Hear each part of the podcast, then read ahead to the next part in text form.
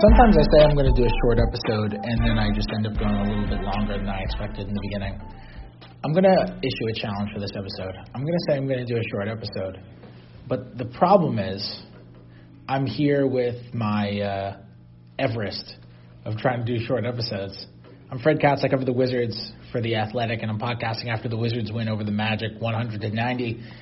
And last time I spoke to this person for a podcast, we said we were going to go quick after the game. We went 46 minutes. So Ben Standig of NBC Sports Washington, how, how are you feeling about today? You think we're going to go like 13, like normal people, or?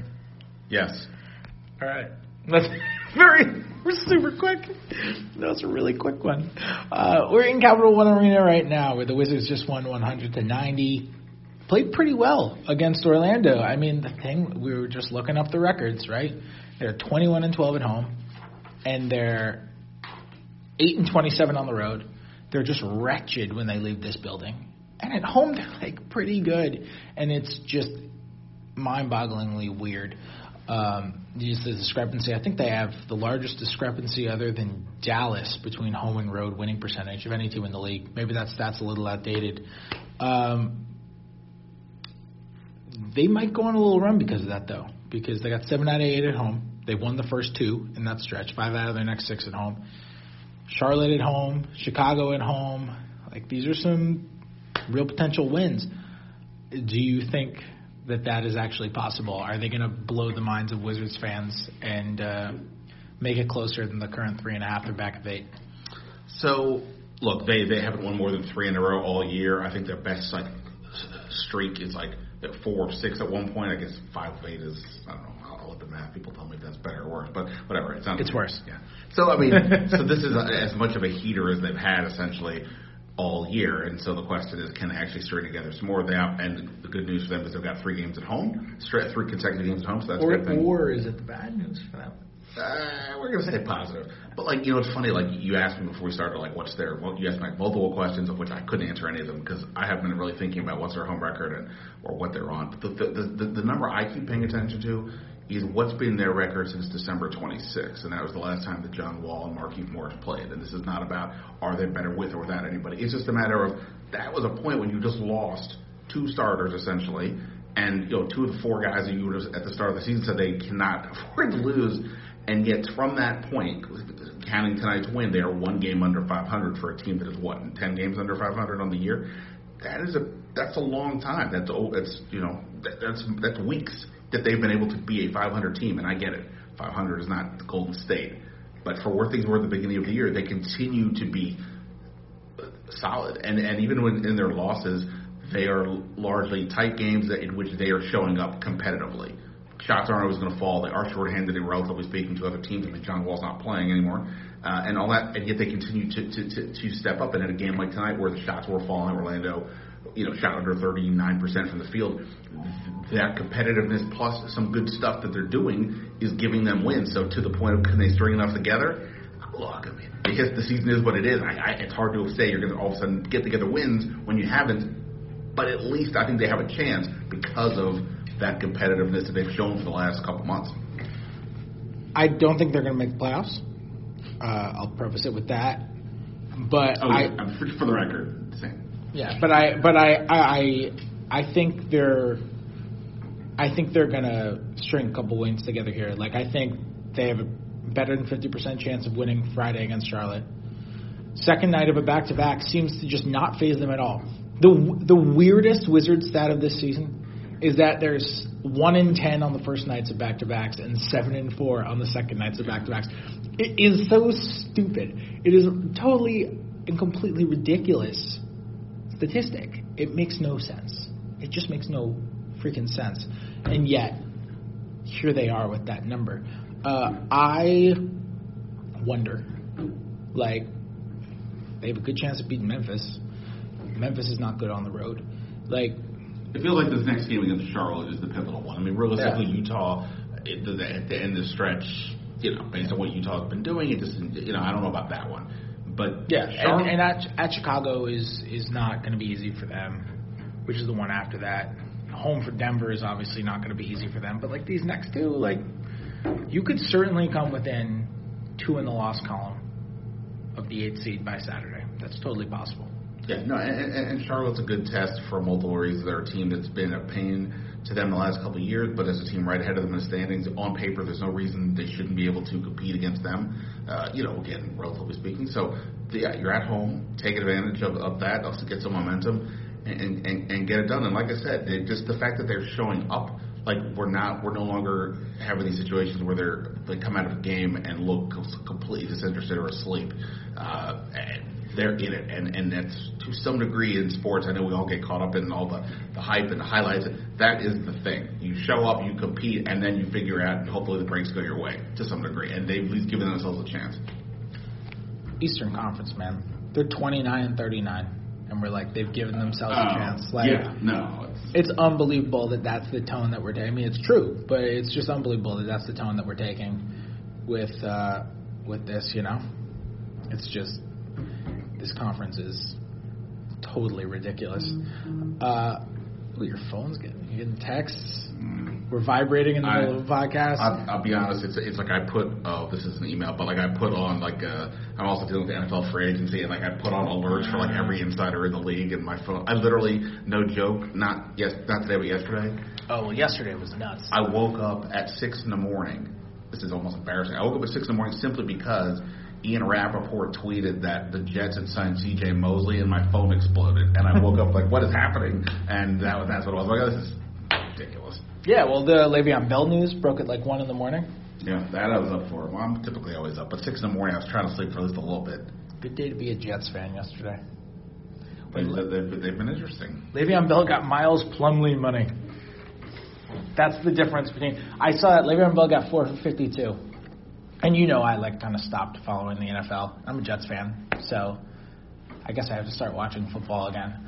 Uh, but like they they get that, I'm like that's what Le'Veon Bell held out for. Like my the NBA has just totally ruined the way that I look at NFL contracts. Like he got significantly less than Ian Mahinmi, and he held out a year to get significantly less than Ian Mahinmi. You, you know, It's just crazy to me. One, one thing that's interesting, like in terms of the comparison between the two sports. So one reason your Jets are in this situation, the Cleveland Browns, the Rams have been just gone, the uh, Kansas City Chiefs. When you have a quarterback on a rookie contract in the NFL, and that guy can play at Baker Mayfield of last year, Pat Mahomes, et cetera, you can go nuts and start spending all kinds of money at all the other positions because you have not much money at the most important position. In the NBA, it doesn't work that way though, because even if you say get Zion Williamson and you could have everything else, like you you, you can't go crazy spending on the money because the guy like a Le'Veon Bell, he's going to want like crazy contract. So you and that thing is guaranteed. So it, I, I was trying to think like because that's the key in the NFL right now. It feels like rookie quarterback, rookie quarterback contract build around. I, it doesn't work this way though because of the the guaranteed money basically.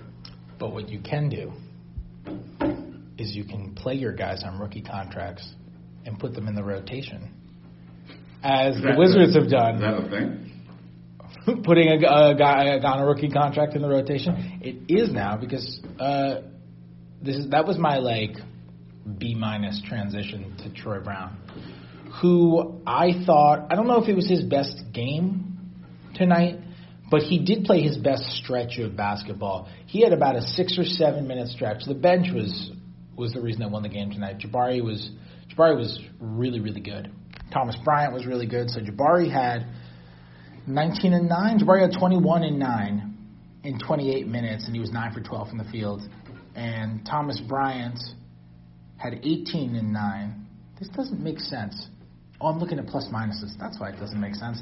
So Jabari had 19 and 9. He was 9 for 12 in the field in 28 minutes. And Thomas Bryant had uh, 21 and 10 in 25 minutes off the bench. He was also 9 for 12.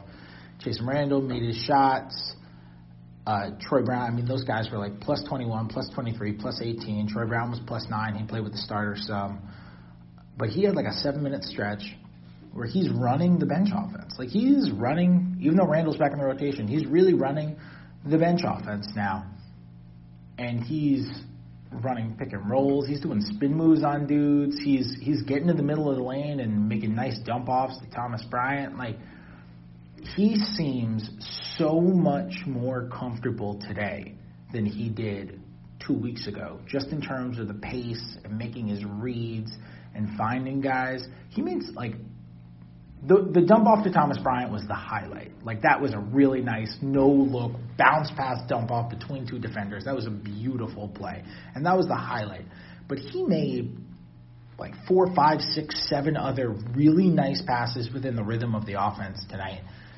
I feel like he's going to be a really solid passer. And he, Scott Brooks mentioned in his post game today, he thinks he's a really good rebounder. I, I agree. He is a, especially if you're going to play him at point guard really good at long rebounds. He has this amazing knack for figuring out the trajectory of the ball and just being able to be where the ball goes. Like, I think I'm kind of in on Troy Brown, not as like a you know an all star or anything like that, but I think I'm in on Troy Brown as like a. I think he's going to be a good player. I think that was a good pick by them. So I've been on in on Troy Brown the whole time. Though yeah, there was some question about his athleticism relative to the NBA, and, and his shot wasn't great in college. But like I've liked his game throughout, uh, watching the you know what I could see when he was at Oregon, and kind of looking back at tape, knowing that he might be a possibility here, and what he did in the summer league and what he did in the preseason and the G League and all these things. And when I watch him tonight, honestly, but I don't want to keep harping on this because we keep talking about this all the time. You made the joke earlier, but what stood out to me tonight was I don't understand why he wasn't playing weeks ago. Now, oh, yeah. again, before this, but like that's, but like I keep waiting to see what the issues are. I get it. Again, when you had Oubre and Austin Rivers here, that's one thing. But when they were gone, it just didn't make any sense. And you mentioned he looked more comfortable than he did two weeks ago. I don't know if you were saying this for that purpose, but this is now what six games in a row, give or take, that he's been playing real minutes, which is probably I'm going to guess somewhere around two weeks ago. And this is the whole thing, right? At some point, you just have to go with the, the situation where the, the upside is greater and the downside is not big of a deal. It, it, you know, this is why when they went with eventually went with Thomas Bryant what was the worst case scenario? He would be a struggle like Jason Smith and Ian Mahinmi, but the upside was unclear but interesting. That obviously worked out. So you have to at some point play them, and that's been the part that just didn't get. Troy Brownby. Oh, I will say this: was a point when uh, when he wasn't playing much, and people kept on Twitter were saying, "Wow, get Chasson Randle out of there, play Troy Brown." I was saying, to be honest, I don't think that's the issue because if Scott Brooks isn't playing him, he's not using him at point guard right? Because I mean, if he doesn't even think he can play, he's not going to take a. I mean, he has pat. He's also used him to guard really good players. It's like you'd think if Scott Brooks isn't playing him, he's going to try to hide him on defense. No, right. he's putting him on Luka and right. like right. and he and he has point guard mentality. He played that in high school and all that whole thing. So it's not like he couldn't, but like that's a big deal in the NBA level to run an offense. So again, if the coach is saying he's not good enough to play, then I presume we're not going to go down that route. And yet here we are. Um, I, I will throw this out because I'm sure oh, 12 minutes and 50 seconds we got to go. Um, here's my question though. So he's playing a point guard. Interesting, right? Just from a bigger picture perspective, ignore everything else. A six six point guard, his passing skills, his good good good basketball IQ. As as somebody as I said to somebody before the draft, he is the anti Oubre on like every level, opposite athletically, mentally, all that. If you're grooming him to play the backup point guard, what does that mean about Satoransky though? Because the Satoransky is a free agent coming up. If you're going into next year, if you're playing Troy Brown down the stretch to be a point guard, I know John Wall's out till maybe February, but he's coming back at some point. Are you signing Satoransky to a multi-year deal if Troy Brown is hypothetically a backup point guard? I think that's. I mean, that's not for today. We only have uh, uh 40 seconds, but. uh that, that, that I, know we're going over. I just think that's an interesting topic and something I'll, maybe I'll, I'll think about it to write at some point. But just you know, I'm always fascinated by the asset allocation on the roster. As we're talking about the Thomas Bryant, Bobby Portis, same thing. Can you realistically bring them both back if Brooks doesn't play them together? And so that's something I keep thinking about. If you're signing Satoransky to a multi-year deal, wait, are you doing that if Troy Brown's your backup point guard? I don't know. I think that's that's a very good point. I will say, if you get Satoransky on a reasonable deal, I mean, you could trade him. Sure. John Wall comes back, and then before the 2020-21 season, you could just trade him and Brooks has had a penchant about not viewing Satoransky strictly as a point guard. He has right. more this year, partly by default. But. Right. I mean, he's said that he likes Sato off the ball. He likes him as a three. I mean, he's he's made comments like that constantly. And when I've talked to him about Troy Brown, and I've asked him, so my comp for Troy Brown, it's a little nip. So my like Troy Brown comp, if I'm coming up with a, with one, is like uh, like not like Boston Evan Turner. Like that's what I think he's he's going to be which is Evan Turner was a very good player. He got four years and 72 million. He got 20 million more than Le'Veon Bell, and it was all guaranteed. Uh, he was a very good player in Boston, um, and he's still a solid player. He's, he's you know, an expensive deal, but he's still a solid player. Uh, I I think Troy Brown could be that type of guy with you know the versatility, and I think he's going to be capable of playing the two, playing the one. Probably going to be able to guard multiple positions, guard ones, guard twos. In my conversations with Scott, he constantly compares him to Sato. He thinks he's the Sato type. So I don't know, and now he's playing him at point guard. So I don't know what necessarily that means because he's had Sato bounce around so much, and it's always felt to me like he's had Sato bounce around, not necessarily because of. I mean, Sato is obviously versatile, but not because he cherishes the versatility, but because he just kind of pieces him in wherever they're missing something. Well, he's, also, he's constantly to fill in, you know. Clear he just has not consistently viewed him as a point guard. They don't Right. they don't pick up Ty Lawson off the street. Right. Well, because- him into the playoff rotation if you think Cedric is the point guard. And something that really said it. So I asked him tonight. I asked Scott tonight about uh, Troy Brown's cadence when he's running the offense. Scott brought up the way that he responds to being pressured and how he still needs to work on that. And that's always been his thing with Satoransky. That's always been. He's always wondered with Satoransky, like especially early. I know uh, that was like internally a, a, a thing for him, and that was part of why he didn't want to play him at point guard. I think he's less concerned about it today because I think he thinks Satoransky is better at it today than he was two years ago. But early on, part of the reason he wanted to play him at point guard so much, he was so worried about Sato getting pressed, even though he wasn't even getting pressed that much. He was so worried about Sato getting pressed and thought that it just wasn't necessarily uh, going to work. And he kind of expressed similar, not necessarily concerns because Troy's 19, but he he you know explained in a similar way when I asked him about Troy today. Uh, and so I I think it's interesting that he he views them kind of so similarly.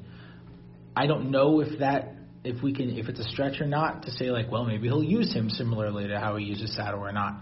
Uh, but we'll find out, I guess, at some time. I mean, I, I, from an IQ standpoint, I can get it, but Sato's way more athletic. Sato's a better shooter. I don't know if he's a better shooter at 19, but, But, he's a better Sato, but Sato is not a better shooter off the dribble. Correct.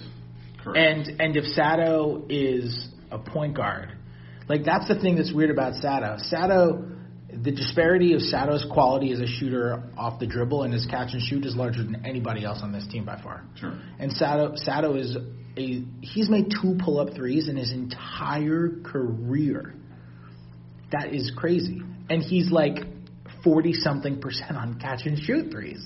Right. But the reason he takes so few threes is because he can't make and, and doesn't make pull ups. He knows he's not good at them, and so he just doesn't do it. Uh, and Troy, I think, is a much more willing shooter. I don't know if Sato is necessarily a better shooter off the dribble than Troy.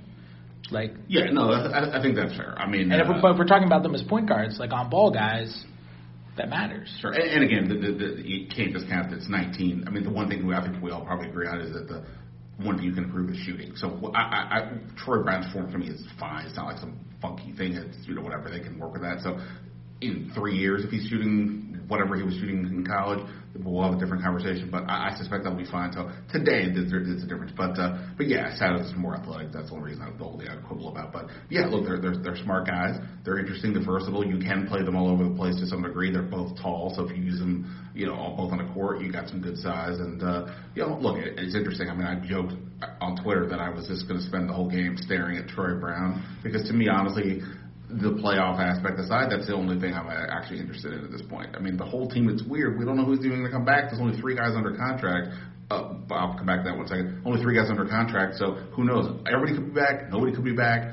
Bradley Beals are. We already know what he is. Some, you know. So Troy Brown, that to me is interesting. By the way, the the, the highlight of this game, it was the matchup between the two six, uh, 64 million dollar centers from uh, who signed four-year, sixty-four million dollar contracts in 2016, Neither of them played. and neither of them played. I saw Mozgov pregame, and I was like, oh, boy, this is he his contract set the table for uh, for the Mahinmi contract. Yes, it did, and for the Biyombo contract, and for the Noah contract, all those centers got paid. Biyombo got, and then they all got traded for each other. None of them are on the team they signed with. Except Biyombo, for, except for the one. oh, and the and and the and the Dwight contract. Yeah. Yeah. Uh, there was a, there, there was a lot of kissing cousin stuff going on there. Yes, Sure. for sure. Uh, oh, right. Mahinmi's the only one who's still actually there. But, like, whatever. They got swapped for each other. Like, Mozgov and Biyombo just got traded for each other. Like that's Right. not a Uh, They almost do just for the last year, just for fun, trade Mahinmi for Mozgov, just for fun. Yeah. Like, just because. It's like, yeah, let's just have, uh, let's just go nuts. yeah, exactly. Um, anything big coming out to plug? No, uh, obviously the March Madness is coming up, so like, I'm focusing a lot on, on on that to some degree and looking at the different prospects. You know, uh, not gonna all of a sudden jump in and cover college basketball, but view it from the standpoint of here are the guys in March to pay attention to because the Wizards, unless something crazy happens, can have a lottery pick, and that guy will be the most interesting player in town for a while once uh, once we figure that out. So I'm just trying to look at some of those guys. Yes, he will. Um, follow Ben at Ben Standig. Uh, subscribe to Wizards After Dark. Give us five stars on iTunes. And make sure you look under your mattress. Oh yeah, you can check out my story on Steve Buckhantz at the Athletic, which is about Steve's eccentric hotel habits and upgrading habits and all that. Uh, and you can subscribe to the Athletic and you can check that story out. Uh, that's on the Wizards page. It's up if you like search my author page. It's on there, and uh, you can find that story which came out Tuesday morning. It's Wednesday night? Yeah, it came out Tuesday morning. I'll be back on Friday night. The Wizards play the Hornets. I'll be back after the game. We went over our estimated time, but we didn't go an egregious amount of time on this one. Right, It's like a normal length podcast. We're definitely way under the Vegas line for reality, Yeah. but Yeah, we're over the. Uh, Over our goal. Yeah. Over our goal. That's okay. I think it's what we had to do in order to get to like a normal time. Uh, I'll be back on Friday after the Hornets game. I'll talk to you guys then.